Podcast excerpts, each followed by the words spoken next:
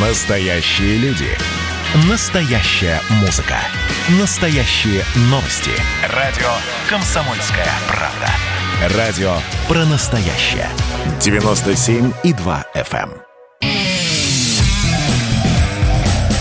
Кашин, Чесноков. Отдельная тема. Всем привет, я Олег Кашин и в Севастополе Эдвард Чесноков. Эдвард, здравствуйте. С космическим приветом, Олег Владимирович. И что, отпразднуем день, который объединяет и красных, и белых? Да, вы знаете, я сегодня услышал шутку, как-то раньше с ней не сталкивался, что удивительно, как повезло советским как бы начальникам, да, что они запустили Гагарина в космос именно в день космонавтики. Ну, собственно, так и празднуем 60 лет, и на моей памяти, да, было же 50-летие 10 лет назад, было и 30-летие в 91 году. Сейчас наиболее активно празднуют, мне рассказали, даже в музее Бахрушина театральном э, позвонили, сказали сделать экспозицию ко дню Гагарина.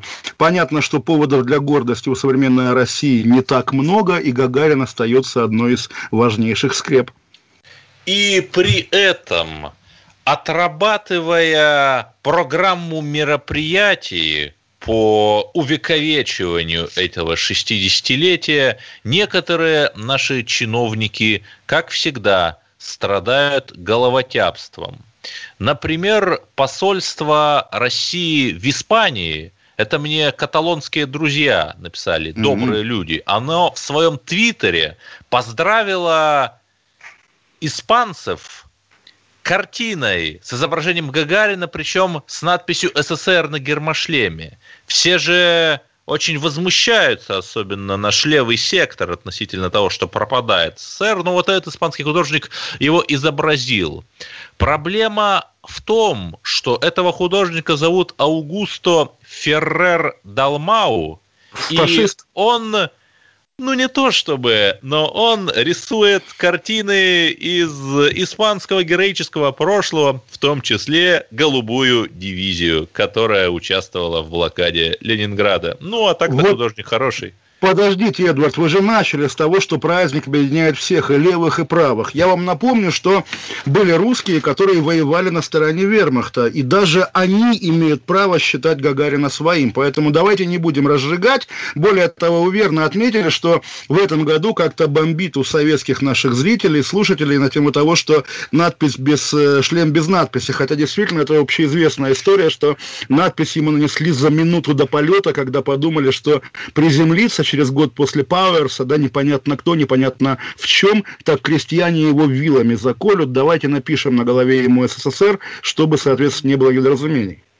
Да, но при этом вы так уж лихо сказали, что русские сражались на стороне вермахта. Ну, Ну, было- какое было иногда. количество, может быть, и сражалось. Но если вы так печетесь об их памяти, то давайте все-таки попечемся о других русских, которые фактически живут в государственном плену на Украине, в Прибалтике и в еще одной стране. Давайте будем не разжигать, еще раз напоминая там про вермахт и про генерала, который освобождал Солнечногорск, да, вы его любите, а поговорим о конкретике. Так, а конкретика, я думал, вы еще расскажете о том, что в Саратовской области на месте приземления Гагарина при оформлении стенда по этому поводу использован э, кадр из американского кино, да? Из того самого фильма, который, видимо, является приквелом Интерстеллара, ведь там все тот же Мэтт Деймон, играющий юность доктора Манна, застрявшего на Марсе, до того, как он попал в Интерстеллар, да, из фильма «Марсианин». кадр. Просто вы понимаете, как мне кажется, да, мы же программа аналитическая, политологическая, и вот понятно, поскольку этим парком в городе Энгельсе занимался Вячеслав Володин, он такой полуопальный политик, наверное, когда Путин решал, куда ехать в этот день, в Звездный городок, в Гжатск, город Гагарин Смоленской области, на Байконур, вот выпало, повезло Володину, акции Володина вверх, но у Володина много врагов, поэтому они подсунули ему эту американскую картинку, и акции Володина задергались, надо сказать, как стрелка осциллографа, да. Да, и я не исключаю, что это некие вполне в самом деле лишние американские агенты, которые хотят подорвать вот эту самую нашу скрепу. Я не верю, что девочка или мальчик-дизайнер э, просто взяли первое попавшееся изображение из фотобанка. Нет. Это идеологическая диверсия, и мы должны знать имена ее автора. Старший майор НКВД Эдвард Чесноков. Ну и да, и понятно, что также есть фигура, также политическая, заинтересованная в том, чтобы День Гагарина был как День Победы. Это Дмитрий Рогозин, который, естественно, в последние месяцы испытывает всевозможное давление политическое, и, соответственно, эту дату, ну, собственно, он был бы плохой политик, если бы он ее не использовал. И давайте еще скажем, назовем имя имя, которое как-то сошло с первых полос, но проблема не исчезла. Иван Сафронов, да, потомственный космический журналист, который с должности советника Роскосмоса был отправлен в тюрьму, где до сих пор сидит. Вот сегодня и он встречает, значит, День космонавтики за решеткой, и его с Днем космонавтики, надеюсь, он будет на свободе, надеюсь, это безобразие с его арестом закончится. Тем более, что давление государственной прессы продолжается. Мы с Бароновой успели в пятницу сказать про Романа Анина, главного редактора из издания «Важная история», которого на выходных обыскивали и допрашивали ночью. Сегодня еще раз допросили, но оставили свидетелем. Беспрецедентная история, на самом деле. Обычно как? Обычно наркотики подбрасывают, да, или изобретают какой-то шпионаж. А здесь Подождите, прям буквально... Но, но если оставили свидетелем, то это же оптимизм.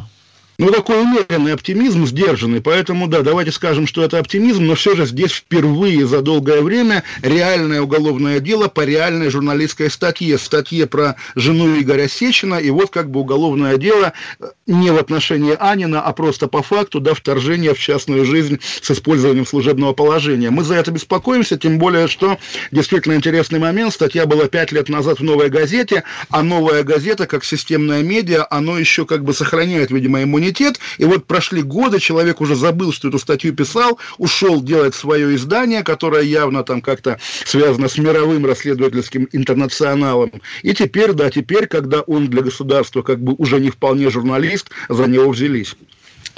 И Павел Шариков, эксперт клуба «Валдай», руководитель Центра прикладных исследований Института США и Канады АРАН, прокомментировал «Комсомольской правде», что даже в период холодной войны совместное освоение космоса было примером позитивного взаимодействия СССР и США. И знаете, у меня есть инновационное предложение, ведь не так уж и сложно отправить на Луну какой-нибудь автоматический зонд. Его отправляли китайцы, да кто только не отправлял, даже мы лет 40 назад. И мы отправляем зонд туда, где приземлялись, прилунялись американцы.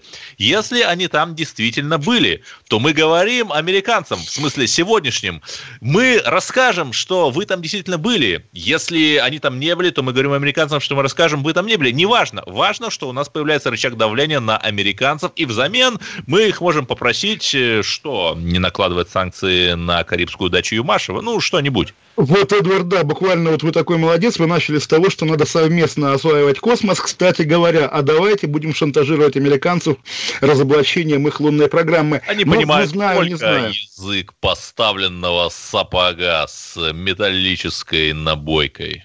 Да, ну, естественно, но при этом, как бы, давайте в такой день все-таки вспомним о том, Эдвард, что мы не только подданные Российской Федерации, но и земляне, да, как говорит, опять же, моя пятничная соведущая, наше Отечество, все человечество. Давайте в этот день, я отсылаю всех интересующихся, во-первых, книги про Гагарина, которые выпустила Комсомолка, и, во-вторых, книги про Гагарина, которая, наверное, главная книга про Гагарина, Лев Данилкин, сегодня в «Медузе» его интервью, 10 лет назад уже вышла, но книга хорошая, там он рассказывает ту же историю, которую мы с вами знаем, да, как американцы много лет изобретали ручку для космоса шариковую, а наши просто взяли как карандаш и все. Но как бы это он рассказывает, и корреспондент говорит, а вы знаете, что в итоге, да, советские закупили ручки в Америке, потому что карандаш, оказывается, невесомость не выдерживает. Поэтому, поэтому такая патриотическая байка из одноклассников на самом деле рушится реальность. На самом деле не нужно сводить любую тему актуальной или неактуальной политики памяти, да, к противостоянию России и Запада. Россия и есть Запад, и вот сегодня в Гринвиче была церемония в Лондоне, Но да, только церемония... Запад об этом еще не знает.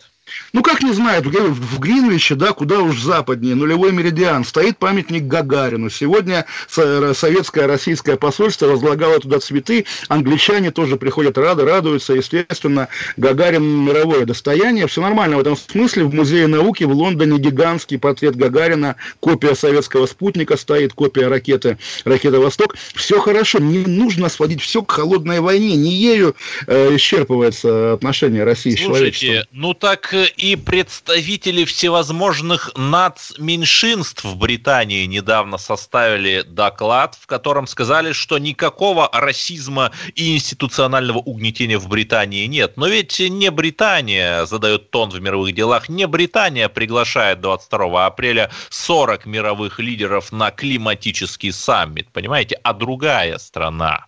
Знаете, Эдвард, сегодня гуляя по Британии, я увидел в магазине, где продаются маски для лица, да, поскольку маски маски нужно носить. У нас масочный маску с надписью «Я не могу дышать», да, посвященную, соответственно, БЛМ. Вот к вопросу о расизме Великобритании, да, естественно, она совершенно отличается от Соединенных Штатов. И давайте, да, если у России многовекторность тоже, как у Лукашенко, не нужно смотреть, кого там Америка приглашает на саммит по климату, а вот вместе с англичанами давайте против Америки, тем более, что после коллизии с Опрой, я думаю, здесь можно найти союзников на самом высоком уровне.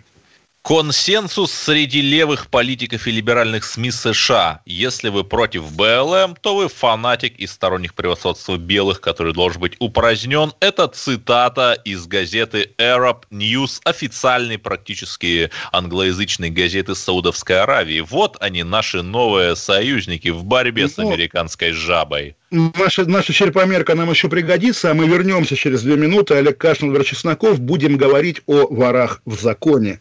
Тоже русский БЛМ, как говорится. Оставайтесь с нами. Кашин, Чесноков. Отдельная тема. Радио «Комсомольская правда» — это настоящая музыка. Я хочу быть с тобой Напои меня водой Твоей любви.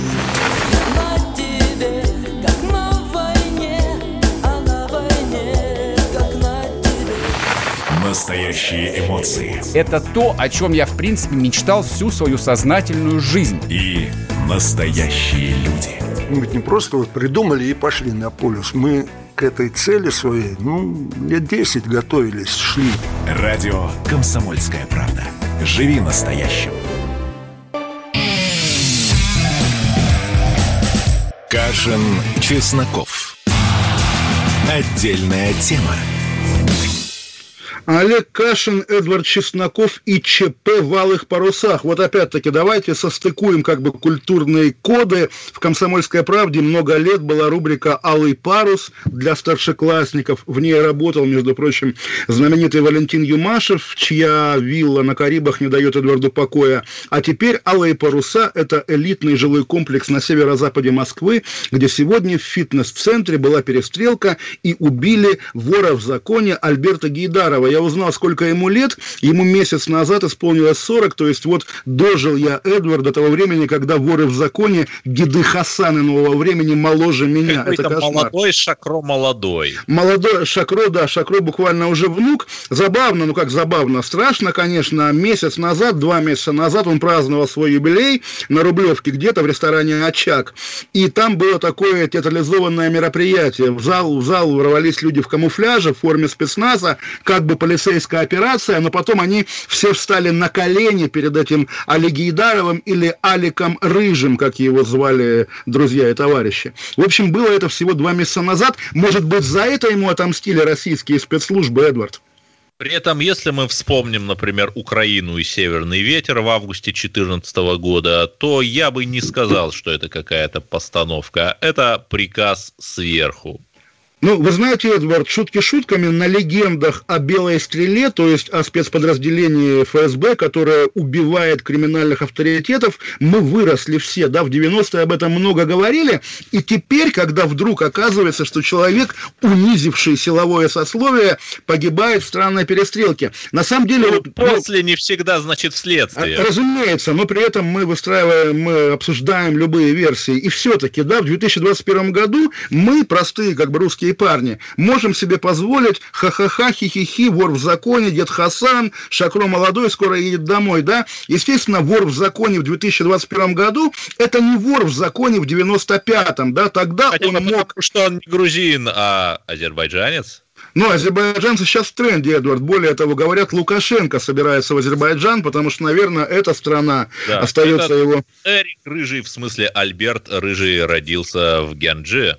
Эрик Жи- Рыжий, я думал, вы так иронически называете Лукашенко, который тоже похож на вора в законе кавказского даже, тем более, что говорили, что он цыган. По, Более, по что фенотипу. его акцент, когда он говорит на мове, он несколько напоминает вот что-то такое. Да, я же вам обещал достать свою черепомерку, так вот она, как говорится, на радиослушатель, возьми ее скорей. В общем, к чему я говорю, да, что, естественно, воры в законе, организованная преступность, вот та старая, кавказская, клановая, она еще не изжита. Но, конечно, в наше время она уже вытеснена на периферию большой преступности, и понятно, кто занял это святое место, люди с какими погонами и с какими полномочиями, но как бы воры в законе остаются, и иногда их кто-то убивает. Мы помним перестрелку на Рождельской, да, когда э, поссорились ресторатор и дизайнер, две женщины, и вот одна позвала Да, знакомых бандитов, Ким и Мисикова. да, э, Ки- э, Фатима Мисикова и Жанна Ким. Одна позвала бандитов, другая позвала знакомых пацанов в погонах. Начались как бы конфликты. В итоге, да, и Шакро молодой как бы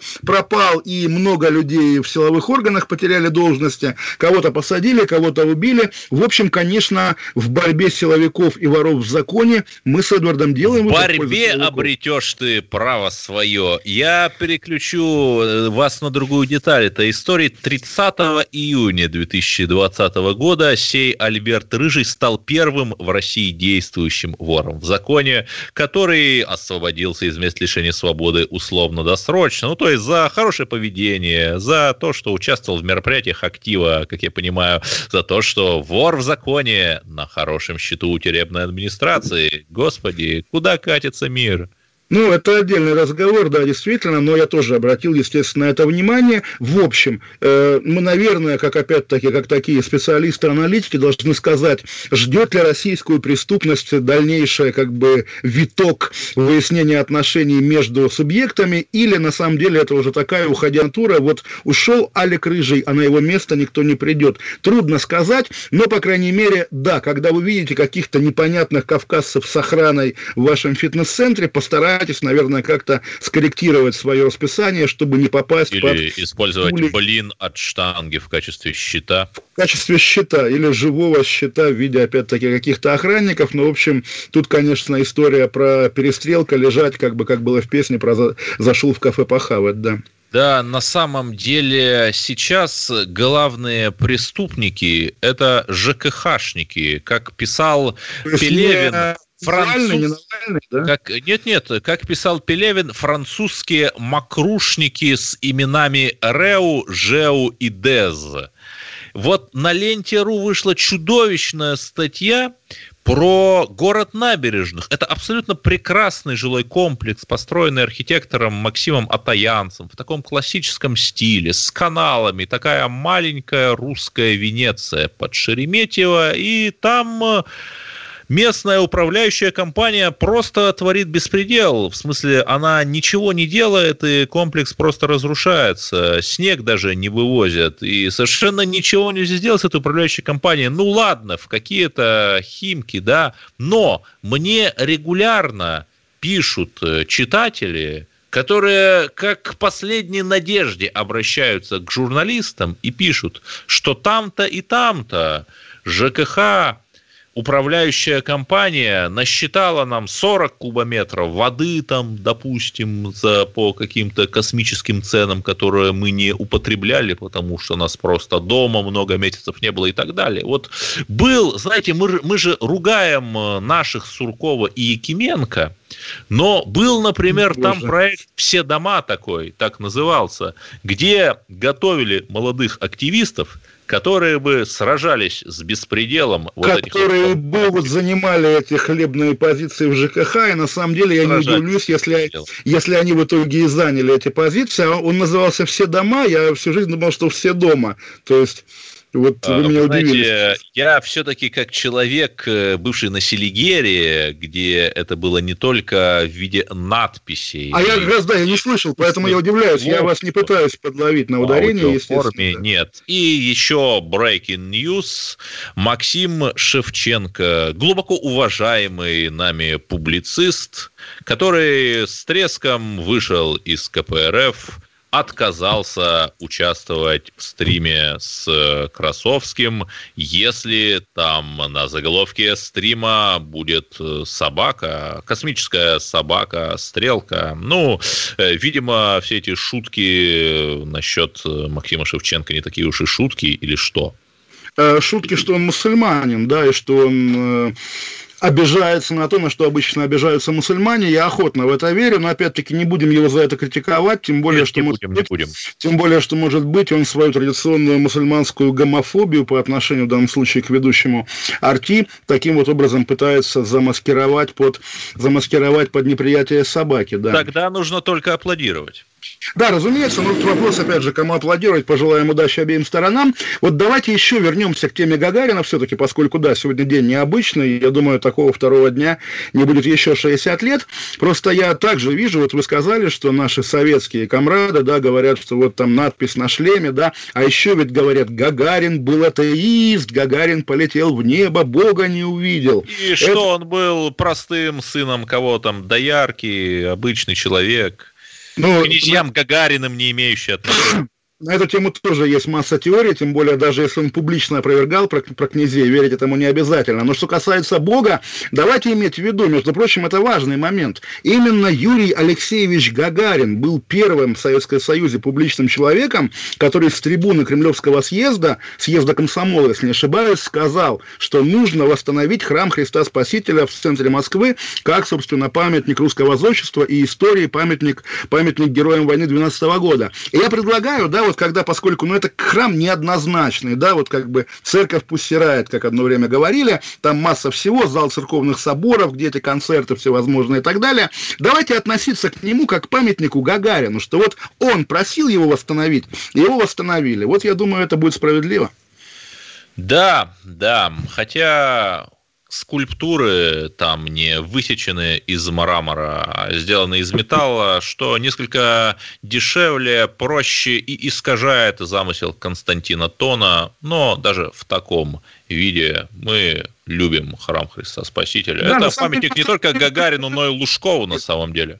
Гагарина и Лужкова и много еще кому, вплоть до Пал Палыча Бородина, о чем тоже забывать не нужно, потому что, когда были выборы мэра 99 года, такие роковые, да, на фоне, на фоне выборов э, единства против Отечества, Бородин выдвигался в мэры, управ делами президента, и говорил, что не Лужков, а я построил этот храм. Потом его посадили в Америке в тюрьму, загадочная была история, а потом уже такая загробная жизнь, он стал первым госсекретарем Союза России и Белоруссии, да.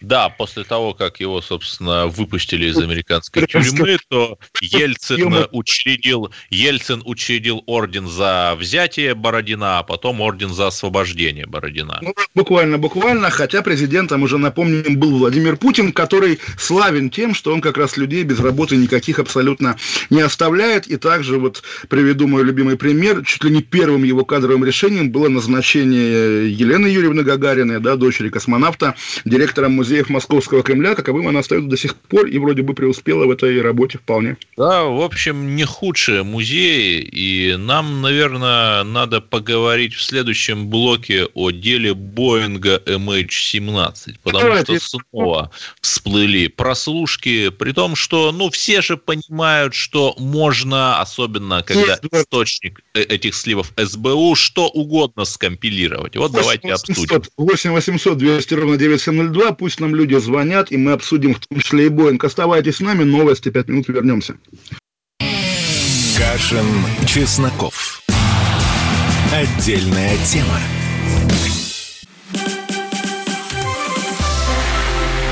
Это было начало. Это действительно история, которая будоражит.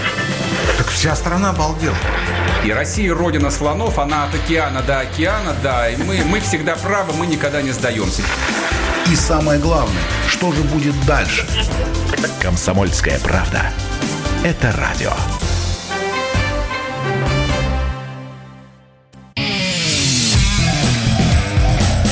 Кашин, Чесноков. Отдельная тема. Олег Кашин, Чесноков, и я подумал, да, что вот Эдвард мудро уехал в Крым, в Севастополь, потому что вот сейчас мы знаем, Россия закрыла границу с Турцией, все, все делают вид, что это из-за коронавируса, но мы-то понимаем, что это из-за беспилотников, которые Эрдоган продает Зеленскому. Ну и Танзанию закрыли заодно. В общем, лето дорогим россиянам отмечать в Крыму проводить. Они приезжают, а там Эдвард занял лучший пляж, занял лучшее жилище. Да, все-таки вернемся к Боингу, который мы анонсировали. Значит, всплыли очередные прослушки, которые СБУ сейчас, по прошествии 7 лет, предоставила в Нидерланды, где продолжается суд по делу MH17.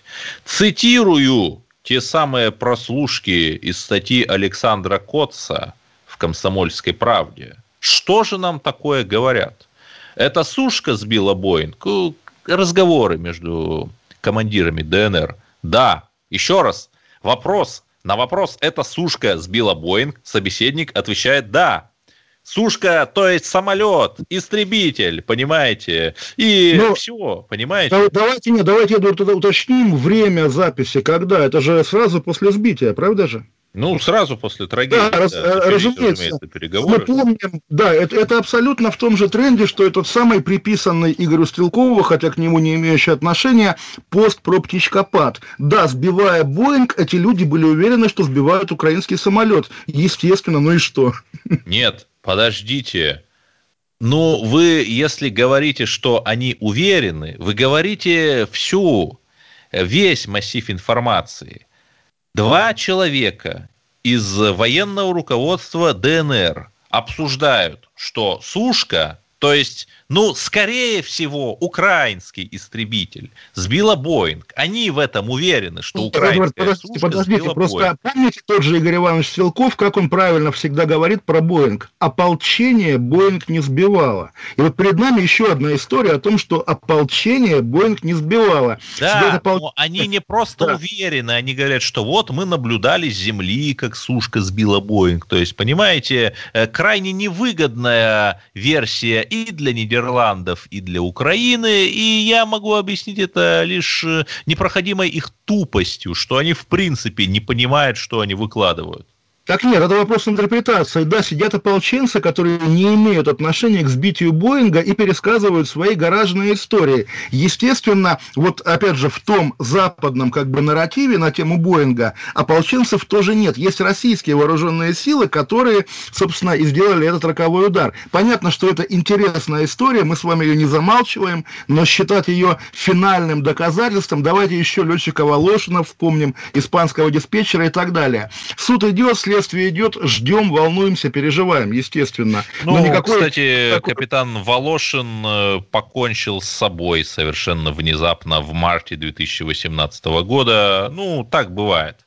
Так бывает, вот я видел по дождю женщину, которая рассказывала про распятого мальчика, она тоже до сих пор верит, что мальчик... Естественно, у нас кто звонит? Из Ставрополя, да? Из Саратова. Григорий, здравствуйте, у вас там Путин, Путин, да? А, добрый вечер. У нас Путин, я полагаю, уже улетел. Олег Владимирович, Эдвард, а, вот почему московская э, либеральная тусовка, где задумался за такой простой вещи, которую осуществил несколько дней назад я. Я э, послал электронные письма депутатам э, Владимирской области, прям в город, городской совет города Покров, где находится самый известный ИК-2 с, с преступником Навальным, Ольге да. Адушевой. Покровский пациент. Так написал э, Петушинский районный совет э, Татьяне Корольковой. И э, в областное их законодательное собрание э, э, написал Нефедов Александр Валерьевич, который возглавляет там комитет по закону. А также, конечно, с сенатором Александром Пронюшкину. Так, э, о чем вы написали? Давайте ближе, ближе к делу. А, с просьбой, э, а депутаты, так же как уполномоченные, имеют право навещать места заключения, пенитенциарную систему и интересоваться условиями содержания, лечения и прочим-прочим всех заключенных, в том числе э, преступника Навального. Почему э, Восточная а... тусовка э, обращается куда-то там в Европу, куда-то там еще обращается, а почему они не обращаются к э, депутатам от земли, от таких, Владимирских депутатов? сказать, что я уверен, что там есть хотя бы один оппозиционный депутат. Это какой из ЛДПР, Эдвард, или там из КПРФ, который придет и скажет, как Бутина, вот Навальный, значит, сидит, работать не хочет, поэтому дохлый номер... Я знаю, тот же Шевченко, он там во Владимирской области депутат. Он депутат, да? По-моему, не прошел. По-моему, нет. По-моему, нет. Вот у вас, да, будет проще прогуглить. В общем, понятно. По Навальному сегодня есть новости, что его, по версии адвокатов, по данным адвокатов, вернули в отряд. Он похудел на 15 килограммов. Голодовка продолжается. В общем, следим, переживаем. Денис Москва. Здравствуйте, Денис. Добрый вечер. Блистательный Олег, как всегда, и лоялист э, Эдвард тоже. Добрый вечер. Ну, Я по Пожалуйста. Я по поводу вот этого да, убийства так называемого вора в законе, на самом деле, да. вот мы все говорим, что вот 90-е там прошли и так далее. На самом деле просто ничего они никуда не прошли. Дело в том, что так называемые силовики просто-напросто объединились э, с преступным миром, поскольку эти воры в законе не являются, являются, так сказать, социально близким элементом. И если вы помните прекрасный фильм «Холодное лето 53 вот это вот отрывок из фильма. Там «Родину не любишь, гад». То есть для нашей власти, как и в те времена, э, опасность представляют именно те люди, которые заявляют о каких-то политических амбициях. Да, а конечно, конечно, они конечно. Э, То есть, ну, я, я, по сути об этом и говорил, что силовики заняли, спасибо большое, заняли место воров, ну а так вот Высоцкого стоит вспомнить, если воровал, значит сел, значит сел, а если много знал, подрастел, подрастел. Политически, да, конечно... но только те же самые силовики снимают котят с деревьев и, например, защищают Невскую мануфактуру от пожара. Среди них большинство людей – это честные и достойные люди, так что не надо.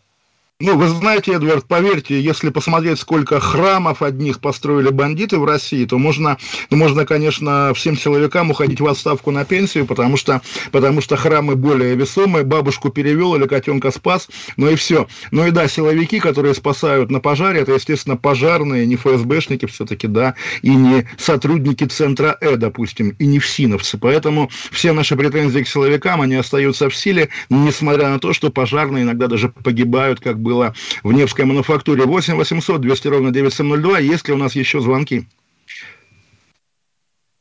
Хорошо.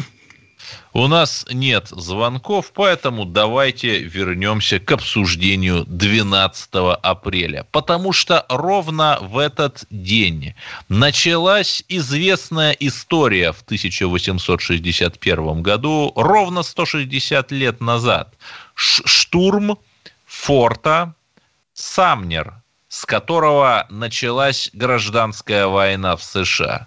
Ее несколько упрощая, называют войной между сторонниками и противниками рабства, хотя северяне были куда более циничны. И давайте напомним американцам. Они нас слушают и каждый раз прислушиваются к тем грозным увещеваниям, которые звучат из Госдумы и Совета Федерации в их адрес. Если бы не эскадра Лисянского, крейсеровавшая у ваших берегов, то Британия вступила бы войну на стороне ну, Юга, вы знаете, Эдвард, бы у вас вы знаете, было. Эдвард, вот это как будто бы мы с вами пишем, даже не читаем, а пишем такой вот а, популярный, народный для старшеклассниц учебник по токсичным отношениям. Вот у вас токсичные отношения с США, да? В начале программы вы говорили, а давайте мы докажем, что они не были на Луне. Потом вот сейчас говорите, а давайте докажем, что без нас бы их не было. Постоянно все вокруг Америки. Да сколько можно? Америка сама себя съест, пожирая как бы, да, по БЛМовско а, левацкой линии себя за хвост, и бог бы с ней. Зачем зацикливаться на Америке? Центр мира должен быть в Москве. Москва третий Рим и четвертому не быть. А чего ж вы в Лондоне тогда, а не в этом центре мира? Ну, что называется, жизнь в центре мира нужно заслужить, естественно, поэтому я пока всего лишь в Лондоне. Же лучший журналист, выкашин.гуру. А потом на британском танке въеду в ваш город и покажу, как бы, где есть центр мира. Да не знаю, не знаю. Вот э, те же самые... Э, э, те же самые американцы уже прекратили выпускать свои Абрамсы, да? Да. Кстати, я сейчас гуглю, э, как звали ту самую эскадру. Вот. Э, не э, Лисянский, конечно, а Лисовский. Лисянский это другой, который это в начале... естественно, да, да, А тот да. Лисовский, ну там тоже серьезная эскадра. В 63-м году приплыла к берегам США 6 кораблей, 3000 человек экипажа. Их, кстати, как их принимали? Ну, по почти как э, наших демократов, которые вот в США приезжали к их демократам. То есть были, э, я лишь хочу сказать, что были у нас и хорошие годы во, во взаимоотношениях, на которые нужно упирать. Вот удивительно, по крайней мере, вы не упоминаете про Великую Отечественную войну, потому что, естественно, есть же такой стандарт, спросите тех, кто воевал, кто нас на Эльбе обнимал. 8 800 200 ровно 9702, Олег Кашин, Владимир Чесноков, звоните нам в эфир, оставайтесь с нами, мы вернемся через две минуты, оставайтесь с нами. Кашин, Чесноков. Отдельная тема. Каждую субботу в 9 утра и каждое воскресенье в 8 вечера Михаил Антонов подводит музыкальные итоги недели. Вы голосуете за любимые песни, а мы ставим их в эфир. Хиты, раритеты, каверы, музыкальные новинки, интервью со звездами и песни от ведущего. Поднимались Иваны, ни свет, ни заря. Настоящий хит-парад на радио «Комсомольская правда». По субботам в 9 утра и в воскресенье в 8 вечера. Включайтесь.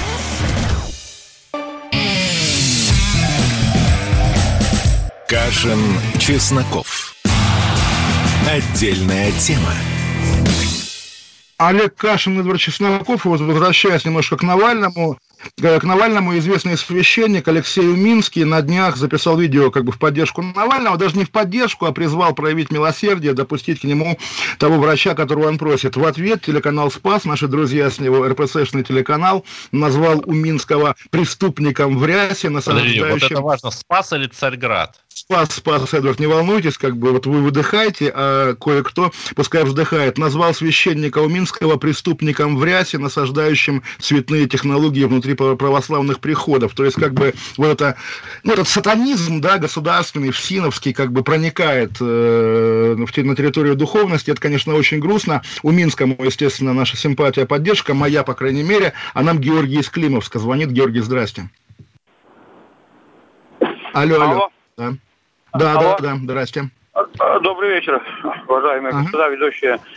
Вы знаете, конечно, с праздником большим великим, но вот вы по поводу спросили, по поводу Америки, как началось все. Вы знаете, 1620 год а, отцы Пилигримы, когда приплыли на корабле Mayflower, вы знаете, да? Как они отблагодарили индейцев? Вот так они и сейчас нас отблагодарили. Когда Александр II помог Аврааму Линкольну победить, юг, извините, там была война не из-за того, что там э, рабы и прочее, там Ротшильды просто завели эту войну. Бой не. Чтобы Слушайте, не ну, деньги. они нас от голода ножками Буша спасали в 90-е годы, вот давайте будем этим меряться, и да? американской Поэтому... тушенкой. И американской кстати, тушенкой в войну, да, естественно. Ну и без ленд-лиза не было бы 9 мая 45 -го года, тоже всегда это нужно иметь в виду, несмотря Нет, на всю было риторику. бы, но с куда большими потерями. Да не было бы, Эдвард, не было бы, просто сил бы не хватило, ресурсов бы не хватило, техники не хватило, и даже пуговиц бы не хватило, это легендарные фотографии пуговиц со звездочкой, ну, а наоборот давайте, э, например, первое успешное контрнаступление в августе, битва под Ельней, было еще задолго до того, как американская и английская помощь приобрела серьезные размеры. Нет, ну какая, какая Ельня? Нет, дело же, дело же не, в, не во втором фронте, а дело в том буквально, что на чем летал Покрышкин, напомните, не на, не на Иле, да, и не на... На аэрокобре? Да, на аэрокобре, естественно. Ну и как бы с лейкой и блокнотом Нет, еще раз, вот вы, важно, еще раз, не нужно да. преуменьшать значение американской помощи. Да, она была чрезвычайно важна. Студебекеры, которые таскали наши пушки, они сыграли большую роль, но не нужно говорить, что без них мы бы не выиграли. Мы бы выиграли, но да, очень сильно дороже с многократно большими потерями. Но выиграли бы, потому что где русские, там победа. К 1951 году и ценой 100 миллионов погибших. Ну, это такая уже как бы гипотетическая история. Не было такого эксперимента, когда можно было проверить, выиграли бы или нет. Может быть, наоборот, что называется, брали бы потом Москву союзники, да, или ну, выбивали бы из нее немцев, и потом по Уралу прошло разделение, как в известной Ну, вы как-то уже ваши болезненные фантазии все-таки не продуцируйте. Я э, скажу другое. 70 лет назад состоялся бой над э, Кореей, когда наш летчик Ли Си Цин, прилетевший помогать э, товарищу Киму Первому в его борьбе с империалистической агрессией, просто порвал в клочья все эти хваленые летающие крепости. Советские да, а напомните, напомните, напомните, Эдвард, я сам как бы не, не думал об этом никогда. Вот МИГи, те самые первые реактивные, которые, которые побивали американцев в небе Кореи, они откуда взялись, двигатели откуда у них были? Мистер Шмидт, нет, нет, нет, их закупали официально в Великобритании. В Великобритании закупали в 46 году. Это фантастика. Оказывается, да, уже начиналась холодная война, но англичане почему-то согласились поставлять Советскому Союзу такую стратегическую технику. Удивительное дело, и на самом деле, вот когда мы говорим вот об истории этих советских лет, есть, естественно, набор как бы вот, ну, повествования, да, набор событий, который у каждого советского человека от зубов отлетает. На самом деле абсолютно все, да, и индустрия индустриализация, и война, и послевоенное восстановление, да, рассматривать Советский Союз отдельно от мира невозможно. Он всегда взаимодействовал с миром. И перед войной с Германией торговал мой родной Кенигсберг, расцвел на торговле с Советским Союзом в обход тогда еще санкций, да, в 20-е годы. Потом, соответственно, ну ладно, это долгий разговор. В общем, весь советский миф заслуживает абсолютного неспровержения. Между прочим, знаете, да, где решили ставить в Москве памятник Александру Невскому. Это очень гениально, мне кажется кажется. Нет, не слышал. Это сегодня прошла новость на улице Мосфильмовской. То есть именно там, где ему и место, конечно же, потому что, конечно, фильм Эйзенштейна снят на этой киностудии, естественно. И при этом давайте все-таки вернемся в Петербург, где горит, горит Невская мануфактура. Мы хотим, чтобы все-таки уделяло наше государство и, что самое важное, наши чиновники на местах внимание русскому наследию. И что еще интересно, в телеграм-каналах пишут, что э, Невская мануфактура так или иначе связана с Алексеем Якубовичем Устаевым. Не просто авторитетным, а авторитетнейшим петербургским бизнесменом, президентом коммерческого банка «Викинг», который начинался как советско-шведский банк в конце 80-х. То есть такой deep state, deep state. Президентом Санкт-Петербургской шахматной федерации в середине нулевых. То есть случайные люди такие должности не занимают. И, конечно, наша единственная надежда, что авторитетные бизнесмены отстроят все-таки памятники нашей архитектуры, потому что больше некому. Э, Эдвард, вы урбанист, я давно заметил, когда увидел сегодня, в частности, в вашем телеграм-канале эту брусчатку ялтинскую на фоне какого-то Э, нового... На Ялтинской улице в Севастополе. А, на Ялтинская, хорошо. Ну, в общем, вы сказали, что даже готовы за эту брусчатку простить самострой. Я зашел сейчас в Facebook э, Департ- Госдепартамента США, США по-русски, официальный Facebook. Вы видели эту фотографию к Международному дню полета человека в космос. Какого человека не сказано, но есть картинка. Американский астронавт, значит, видимо, на Луне, а может быть, не на Луне, с американским флагом на рукаве и с логотипом НАСА. А Эту, картинку я увидел, естественно, не сам, а в твиттере Дмитрия Рогозина. Она была аттестована подписью «Засранцы». Вот к вопросу о сотрудничестве. Я понимаю весь пафос, как бы, да, ну, когда руководитель Роскосмоса называет, называет Госдеп засранцами, ну, не Но он знаю. знаю. периодически удаляет свои твиты, так что нормально, может, и этот Ну, удалить. наша, наша стенограмма это все, наша стенограмма все это за- запомнит, по крайней мере. Успеем мы еще звонок принять или бог с ним?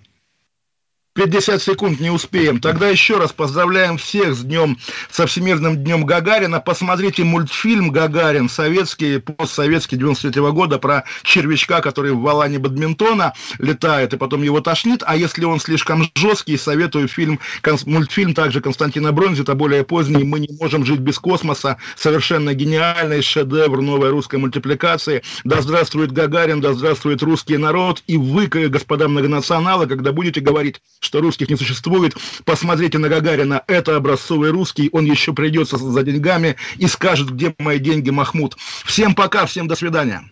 Все будет хорошо. Кашин, Чесноков. Отдельная тема.